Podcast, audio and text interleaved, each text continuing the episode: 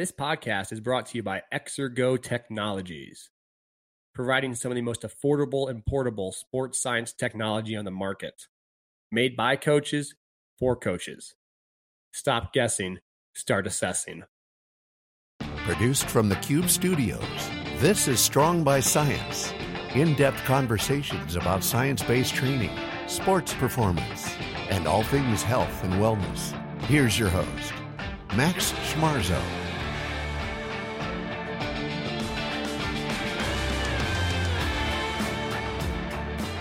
What's up, guys? Quick answer to a question I got. And again, this is kind of an opinionated question, so I guess it's an opinionated answer. Uh, the question is Where do I begin when it comes to trying to understand and uh, kind of dive into research? And so I think what this is coming from is there's a lot of stuff that you can start with. Um, and people are, well, where do I begin? What's the best place for me? Where what book should I read? Uh, is there one book out there that you think is the, the best place to kind of be the launch pad? Are there certain research papers I should begin with? And my answer to you is uh, it's pretty simple. Read what you like to read. Right? If you don't like the topic that you're trying to learn about, then you're not going to get much out of it. Really go with a topic that is going to be something that you enjoy reading about, something that you feel like you can dive deeper into, because that's going to lead down the rabbit hole of uh, information from there. And so, what happens typically, you might get a topic like, oh, you know, I want to learn about muscular power, or I want to learn about, you know, how to, uh, you know, jump higher, whatever the topic is. And you might find a paper um, where it's like, oh, the these are the uh, um, some you know literature review or um, a meta-analysis or uh, some sort of research paper, a book on power development and in that, they're going to have specific studies cited. There's going to be specific aspects of that paper that you don't understand. So you might be reading about power development and you don't understand what a rate of force development is. So then you start reading about rate of force development. Then you read about, okay, there's early versus late stage rate of force development. Then you read about what aspects go into early versus late stage rate of force development and how there's neural aspects. And you might dive into the nervous system. And heck, you might dive into nutrition and um, specific aspects related to, uh, you know, nutrition for power development. But the whole kind of concept is you got to make sure you start. That's the biggest issue. People get here and they go, oh, you know, where's the best place to start? The best place to start is to start. Period. Right? It doesn't matter where you start, but you got to keep doing it over and over again. You got to dive into it, try and understand it. If you find topics you like, you know, continue to read into those. Be biased with what you're reading. Read articles and topics that you find enjoy. You know, things you find enjoyable. Um, find books that are easy to read. Don't try and read the hardest book first. Read a book that you're actually going to finish and then from there you dive into deeper and deeper aspects of it. But people want to go oh what's the best? What's the you know when i hear the word what's the best route or what's the best book to read? It's kind of like oh which is the book that has all the answers? And there is no book with all the answers. And that's regardless you know that's any topic at all i'm talking about life. And so when it, when it comes to starting something just start it. Find a topic you like read learn um, analyze, synthesize, practice, apply, reflect on it, then read within that paper itself. Maybe there are certain papers that you want to read within that paper.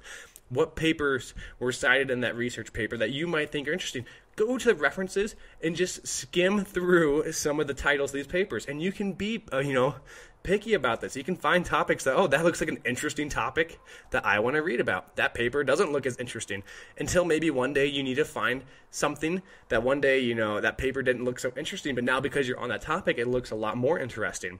And so when I tell people and talk to people about this, it's not about, you know, the best place to start. It's about the best place to start for you. And that's something that you're going to actually do and something you enjoy, something that you practice over and over again.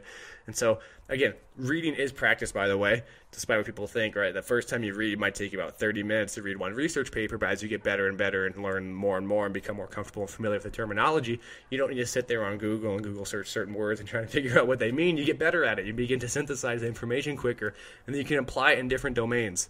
And so, I really challenge people to just just read, enjoy it you know, learn about anything you want. People go, oh, you know, Max, what's the best topic or what's the number one book you recommend? I don't care. read a book you like. if, you, if you like it, you're going to read it. And then if you're going to read it, you're going to learn from it. Um, at the same token of that, I think a lot of times when we read, we look for specific answers. I, I was the first one, I know I did this, I'll be the first one to admit, I was reading Super Training, and I heard about it first from Louie Simmons and Westside Barbell. I spent the whole damn time reading that book trying to understand how Louie Simmons did conjugate training. Well, long story short, Louie Simmons, the way he describes conjugate training might be a little different than how the Russians did it, but I spent the whole time trying to, you know, find an answer to the specific question and then I, remember reading the book again about three years later and being like, oh my gosh, there's so much I missed because I was so busy trying to just find a specific answer um, to a question. But that's okay, right? Maybe it's not the best way to do it because you might miss certain things, but then you might go back to that book because you know it's a great resource for other areas. It gets you diving into certain topics. Um, no one likes doing things that aren't fun. They don't. You don't want to do something you don't enjoy, and so find something that you think you can complete, something where you can begin. And people go, "Oh, Max, but what? Where is that? What book is that? You know what? What? I don't care. Read a an article. Go to T Nation. Go to um, Men's Health. Go to some Muscle and Fitness. Go to um, you know bodybuilding. It doesn't matter go to you start somewhere. Just start reading. We all start at different places and you don't need to dive into the one paper that's going to tell you everything. Just dive into something that you're going to find enjoyable and something that you can complete. Um, so that's kind of my quick take. Where to begin? We'll just begin somewhere start. Just dive into a topic and you might fall flat on your face a couple times but once you find something you can actually enjoy you'll get something out of it. So uh, it's a fair question. I get it. You know i'm not going to hold it against anyone but again, it's, it's, kind of like I don't know what's best for you. Do you do what you like and do what you enjoy? And if it happens to be just you know an Instagram post is where you start, that's wonderful and then just build off of it. Every day build off of that aspect. Find a way to make that bit of information you read about yesterday mean something today and it means something tomorrow. You build and build and build and build and learn from that aspect you begin to aggregate all this information so you can begin to synthesize some different areas based on your own context of understanding as opposed to trying to go and you know i need to listen to this one talk or read this one book and it's going to tell me everything. Well that book is written by someone. That talk is given by someone. So naturally it's going to have some biases towards it. And so again, just try to do your best to expand on what you can, learn what you can, challenge yourself to build your own information, your own, you know, your in catalog of of opinions and intelligence and references, and from there you just uh, enjoy the process and, and, make sure you like it. If you want to change topics and you're kind of sick of talking, reading about muscular power, and you want to read about psychology, or you want to read about nutrition or business or you know manufacturing, it doesn't matter. Just read about something and have um, you keep the mind, your mind open to understanding.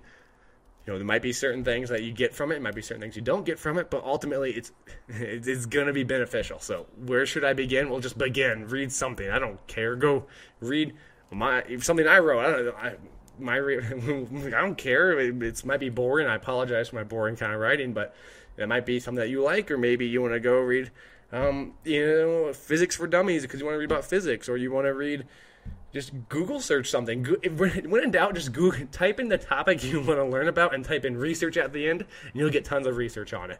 So that's kind of my bit of advice when it comes. Where should I begin? I don't know. It's wherever you want to begin. Uh, I uh, appreciate you guys listening. Take care, and uh, feel free to shoot me some more messages. What's up, guys? I got a quick topic going into. Um, it's a question. It's not just from one person. I've received it from quite a bit of people.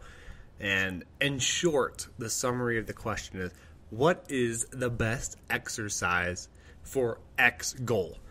Um, and I think this is a, a simpler question and also a very confusing question at the same time.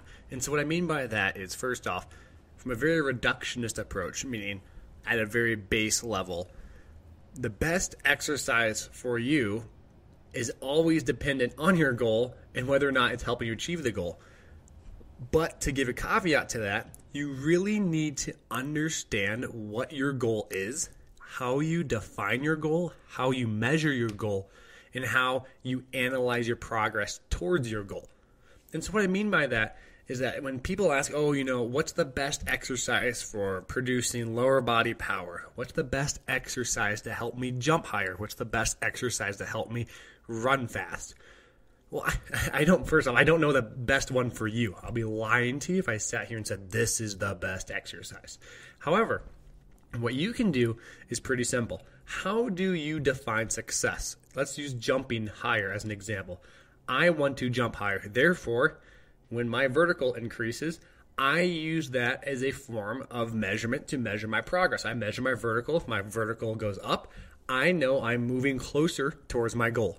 So the question is when you look at an exercise, is it transferring? And is it transferring at the rate you want it to? And what is the context to which you expect it to transfer? For example, if someone is using a trap bar deadlift to help improve their vertical jump, well, it's not just trap bar deadlifting will help your vertical jump. It's being very defined, right? It's improving my trap bar strength is going to improve my vertical jump. But again, it's not just strength, it's probably strength to body weight. So improving my trap bar strength to body weight ratio is going to improve my vertical jump. You have a hypothesis now. That's what you think because right we don't know, that's what we assume. And if we take that stance, then we can monitor progress in multiple ways. You can look at A, is your trap bar strength to body weight ratio going up? And then B, is it transferring to my vertical jump? And if not, why? So this is where you can start to break down and understand how and where certain exercises fit specifically for you. Maybe you say, okay, my trap bar jump height went up. Sorry, I'll take that back. My trap bar to body weight ratio went up. So I got stronger at the same body weight. My vertical jump height did not go up. But if you had a full force velocity profile, maybe you see, oh, look, my maximal strength went up, but my speed strength didn't go up. And so maybe it's a speed strength deficiency. And so that is now we're see we're building the framework as I talk through this is how you begin to analyze what's best for you. You now take a dive deeper and you begin to assess yourself.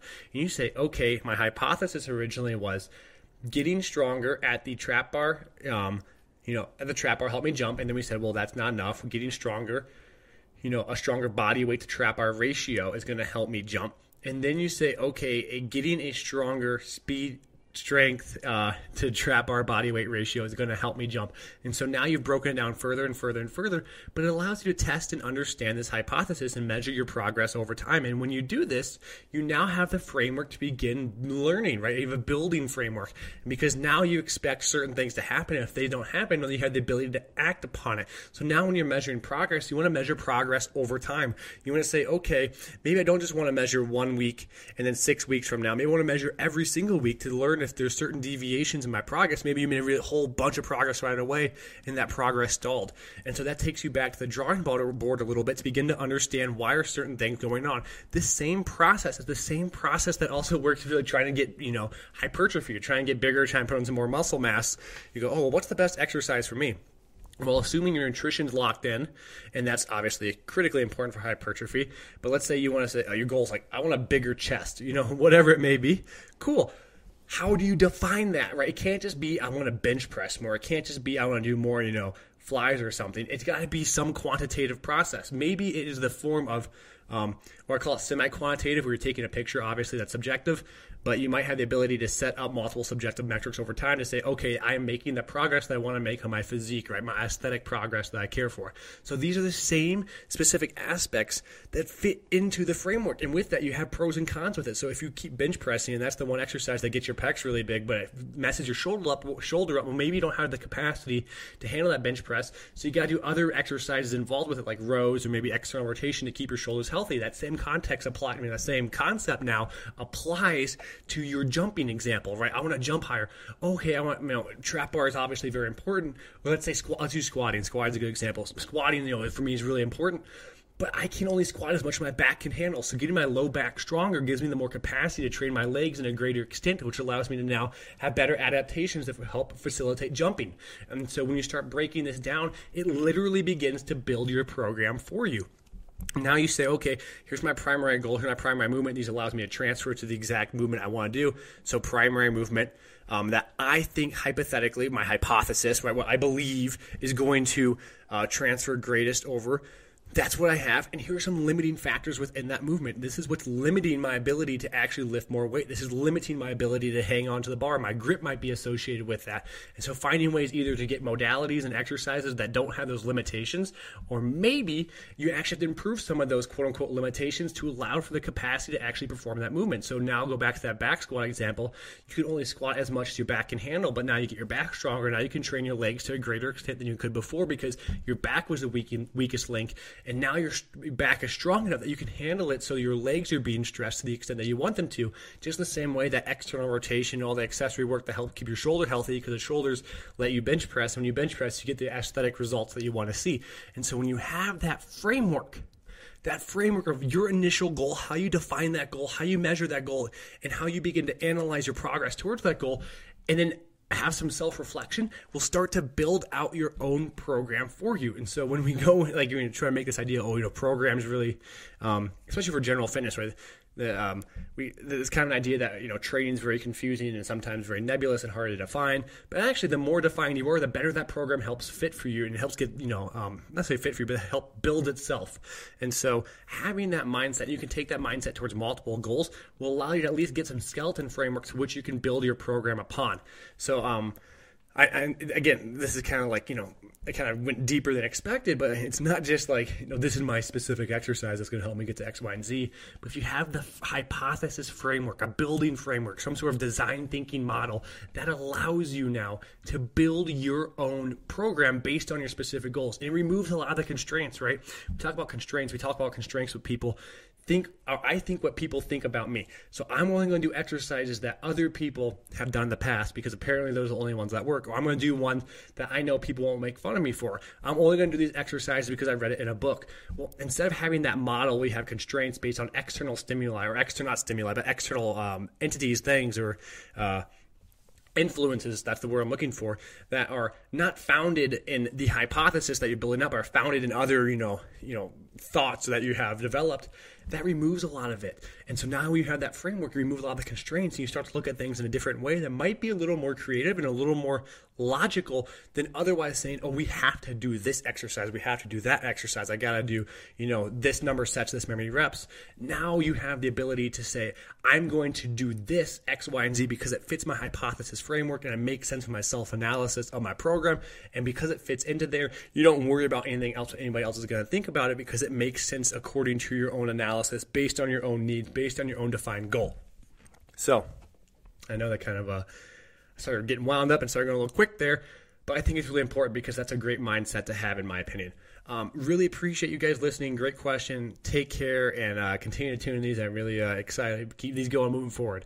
All right. Thank you guys. What is the most useful piece of equipment, modality, or anything else in that regards for younger athletes or younger trained athletes, so those who haven't been in the weight room that much? Um, I think a wall. I think you get a lot of value just with a nice concrete wall. Well, think about what a wall can do for you. I mean, number one, it can assess. Number two, it can work posture for all your sprinting mechanics. Uh, number three, uh, you can use it for med balls, so you can use it for power. Um, and so that's what I think immediately. What's the first thing I want to do with my athletes? Well, one, I want to assess them. So I love simple things like, a, for instance, a wall squat. Like, let's see how deep you can go without your face smacking into the ground or into the wall. Or uh, looking at your posture, for instance, uh, your ability to self-organize on a a wall squat, but b like I like doing a uh, like a waiter's or excuse me like a windmill and then have them use the wall so they can gain new ranges. Uh, so once again, you use it as an assessment tool. You can use it as a training tool um, for range of motion. Um, three, you can use it for strength. Uh, obviously, you can do a ton of isometrics against it. It's an immovable force. Um, and then all you need next is a med ball, and you can do a lot of throws against it. So, you know, something that's simple that you can find at the park. It's just a wall. Uh, What's up, guys? In a recent podcast, I had a question that I went over. It was about what is your favorite piece of equipment? And, and with that, that topic also is, you know, why is it your favorite? Is it because you enjoy doing it, or is it from a utility purpose? And so I think this answer I'm going to give covers both. I guess liking it is a that's a term we use loosely in this area. I guess liking it means it does a good job at what it does, but it doesn't mean I always look forward to using it. Put it that way. But I find it very useful. And so the piece of equipment that I think is maybe maybe the most underrated piece of equipment out there is the sled. And what I mean by a sled, it's like a, a prowler setup sled, not one that you uh, attach to your with a belt around the waist, one that you're pushing. Um, so whether you call that a prowler, whether you call it a pushing sled, w- whatever it is, it's that piece of equipment. And it's the one that typically has the low handles and the high handles on on it, and you can load it up with weight. And then the reason why is critical. When you're working with individuals that you don't know well, say it's a new client, a new um, a new person you're training, there's always a risk with loading them due to the fact that you don't know necessarily how their movement patterns are going to look, and you don't know um, how they've handled loads in the past. Does their form break down? Do they uh, do they struggle one area or the other? And so in that, when you're introducing or teaching, training someone, you might slowly introduce, say, heavier, heavier weighted squats or a deadlift or a trap bar deadlift, which is great because you're able to build up the form and able to see it real time and see how it progresses to make sure that you as a coach feel comfortable in implementing that specific aspect of, um, you know, that training intervention. But there's also the aspect of the individual wanting to lift something heavy. They want to feel like they've done something.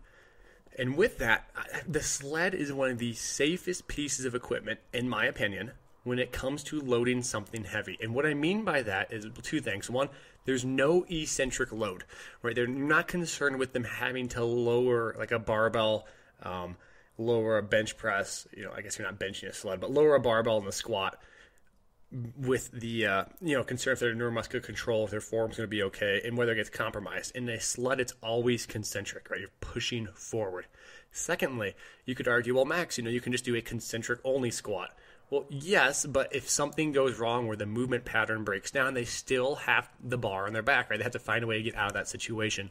And with a sled, if they get out of position, you can just stop right? the, sled's not going to go anywhere. It's not going to fall on you. It's not going to hit you. It's just going to stop moving. And with that, the sled allows you to implement a whole variety of loads, um, whether it be very heavy, moderately heavy for many repetitions, in a position that's very dynamic too. It's what I also like about the sled is the fact it's alternating between closed chain and open chain, right? Your foot's on the ground, you're pushing, but also there's the open chain aspect where you're moving your hips through that range of motion. You're having a you know marching pattern, and it teaches body position. So now you're challenging some postural integrity aspects as well. What position is that individual in, and how long are they able to hold that position? With that, obviously in the sled, you can do many different other, you know, many different exercises. You can do pulls, you can do, um, you know, like a row version of it. You can do um, like a push, like a horizontal press with it. So there's obviously huge amounts of utility, but I think using the sled as a lower body means to load um, kind of a you know a, a, way to lower to load excuse me the way to load the lower body in a safe efficient manner is absolutely excellent it's positionally very favorable for that individual you can coach them real time you can adjust them as they're moving it and it's relatively safe right? You're not going to have the issue of loading them very heavily, uh, like a squat, and being concerned if they can get up and down. Now, people go, well, Max, are you going to do the, you know, this um, sled forever? Well, some people maybe. Some people it's really a good fit for that individual, and based on some body mechanics, you can put them in a position that's not going to bother their knees in a way that maybe a, you know, a squat might, um, a traditional squat in that way. But at the same time, maybe you use this as a means early on to have some maximal strength stimulus, some or just strength stimulus in general, to accumulate some volume on the lower body, while you introduce and teach other exercises that you might deem more effective at training lower body, but have some consequences in regards to teaching, education, and skill um, adoption, right? So the how how well they're going to take on that motor pattern, and that allows you then to have this cornerstone movement of the sled to kind of be there as a fail-safe. When in doubt, you can bust it out and use it as the maximal strength while you're teaching other other patterns. It's almost like a filler, and a filler in a good sense, like you know the, the glue that holds the bricks together. It keeps you on track, and so when you're talking about it it's hugely beneficial because yes, it's uh, it's safe, but it's also really easy to coach, right? The positions they get in are typically positions that are very favorable to how we move in life. You can change how we push it itself, right? You can have more of a heel strike and they're in an upright position that's more hamstring dominant. Maybe you get them in a more leaned position. Maybe you're working a little bit of core stability with that lean and how long can they maintain it for. And so sleds are my favorite, I guess not really an exercise. I totally labeled this uh, question wrong. It's more my favorite piece of equipment. Um, I guess the exercise I love would be a sled push. So I guess that's the caveat in it. But I think sleds are just critically, um, well, not critical, but easily used, right? They're hugely important in this uh, way to train someone at the same time, right? There's a negotiation process of training where um, Gary Schneider and I were talking about this the other day he's the CEO of uh, Train uh, Train Station, the Fit app. We had him on the podcast recently. We're talking about how there's negotiation process, and some people want to, you know, they want to push something heavy, they want to lift something heavy. They like certain feels and movements. Well, this is a great thing that you can add in there. Still get that stimulus and have it done in a safe, effective manner. And so that's one of my favorite exercises or favorite pieces of equipment. And in that, I mean, I could dive into another topic as well. Maybe we'll save this for another time. But what are my you know most important exercises for longevity? What are areas that people are commonly weak and that typically again is lower body but lower that body in dynamic way and including the posterior chain. Um, we could talk about that for another time, but we might save that for. Uh, uh, I don't want to dive into that right now. Keep this, you know, little piece uh, effective and short and succinct, and not drag it out.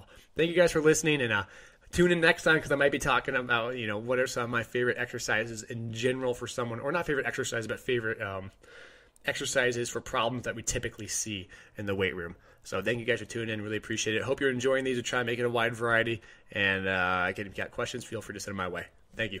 Take care.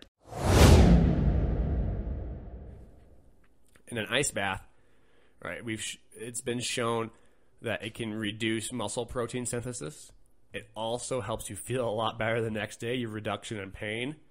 Um, you have reduction in some of the perception of how you feel. Not reduction, but a positive, better perception of how you feel. We've also seen mixed results in regards to HRV. So to take just one more step back, and I apologize for this, before we do any recovery modality, the perception of the recovery modality itself plays a role. If someone hates an ice bath, then no matter how much benefit it might do physiologically for them. If they get afraid of it, they get nervous of it, they don't like, uh, they don't anticipate it, then maybe your perception makes it a reality and that ice bath, despite having some physiological potential benefits, is overrun by the psychological perception of it, saying, you know, no matter what happens to this mentally, I'm not going to be okay taking an ice bath. What's up, guys? How we doing? Today I'm talking a little bit about training interference and how that plays a role in concurrent training. So, first off, training interference is the idea that if we have two different training stimuli that are theoretically opposing each other, then we might not get the most out of our training that we possibly can, if not actually reduce our adaptations as a whole. And so, what I mean by that, an example would be doing maximal power work with long, slow aerobic training. Maybe it's also doing um, maximal strength work with long, slow aerobic training, typically two opposing stimuli. The idea is that it inter- that's concurrent. So if you're doing both at once, that's considered concurrent training. And the idea of interference is that those opposing stimuli are not letting the adaptations come into fruition and not letting them be the most optimal that they could be. This is a tough, tough topic because, um, first off, I want to point out a cool study. I just posted this study on my Instagram page. It was looking at highly trained hockey players, and they put they had two groups. Um, both groups trained for maximal strength in the back squat. One group did long, slow, steady state cardio between 40 and 80% of their VO2 max, and the other group did high intensity interval training. What they showed was both groups had equal adaptation to strength gains, but only the high intensity interval training group actually had benefits for their overall aerobic capacity. So their VO2 max of that group increased. The interesting takeaway from that is two things. One, regardless if it was aerobic or high intensity interval training, both groups had similar adaptations. And if we were to think about interference, we would make the assumption that the cardio training group, long, slow, would have interference with the maximal squat because those are two very opposing stimuli as compared to the high intensity interval training, which theoretically might augment, you know, possibly facilitate adaptation for the maximal strength because it is similar in nature that both type 2 fibers are being recruited. Now, you can get into the um, intricacies of that type of training. You could debate whether or not, um, you know, is HIT actually going to facilitate strength? I get it.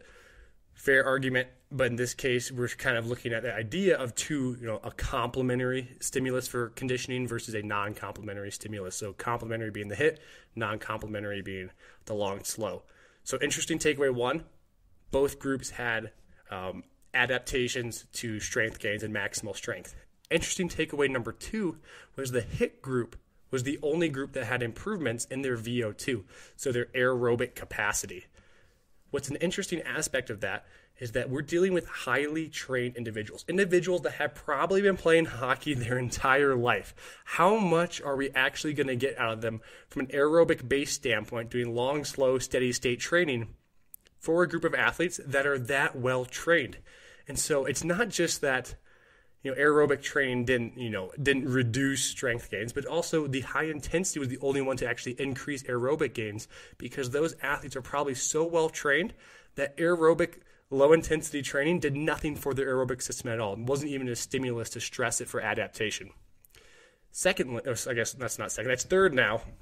I want to talk about is that when we look at interference of training, probably does exist. And what I mean by that, don't look at it from the terms of what kind of stress to adaptation can you have. In an optimal world, you only have one stimulus that's very specific, very directed, and you begin to have adaptations due to that specific adaptation. Sorry, due to that specific stimulus that's going to help build that, um, you know, the desired goal. So if you want to get really big, uh, hypertrophy, well, only doing hypertrophy with adequate nutrition is probably going to be the best way to get hypertrophy gains.